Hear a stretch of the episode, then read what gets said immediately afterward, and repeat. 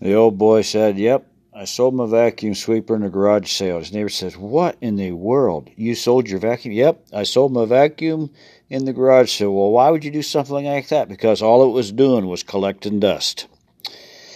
Okay, Psalms 144,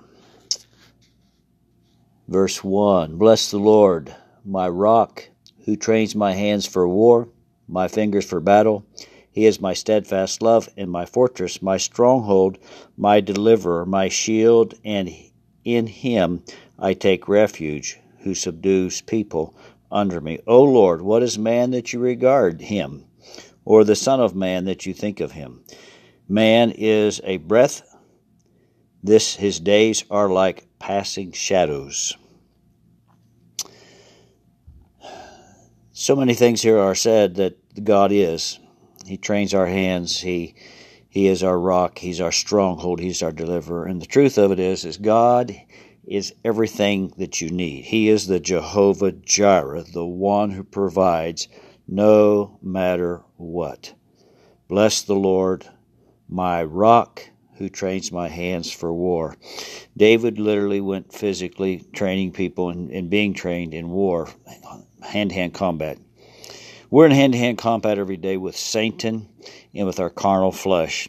And so I encourage you to call out on God today and let Him fill you with a great compassion and an understanding that He is our stronghold and He delivers us from the attack of Satan and delivers us from ourself, our old carnal flesh. Let's pray.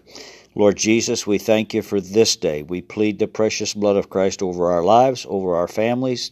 Ask for salvation to come to all of our family, our extended family, divine healing. For those, Lord, needing a touch in the hospital, nursing homes, rehab centers, at home sick, God, bring healing in the name of Jesus Christ of Nazareth. You are the Jehovah Jireh. You have everything we will ever need in life. And so, God, we draw very close to you. And Lord, we want to stay as far away from the world as possible. So, God, give us eyes for you and not our carnal flesh and not the world. Thank you, Lord, for blessing us with the word today.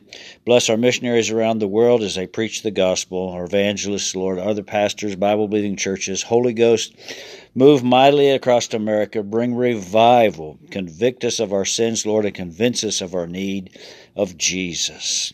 Lord, I pray for a mighty move of your Holy Spirit. Thank you, Father God, for loving us and helping us.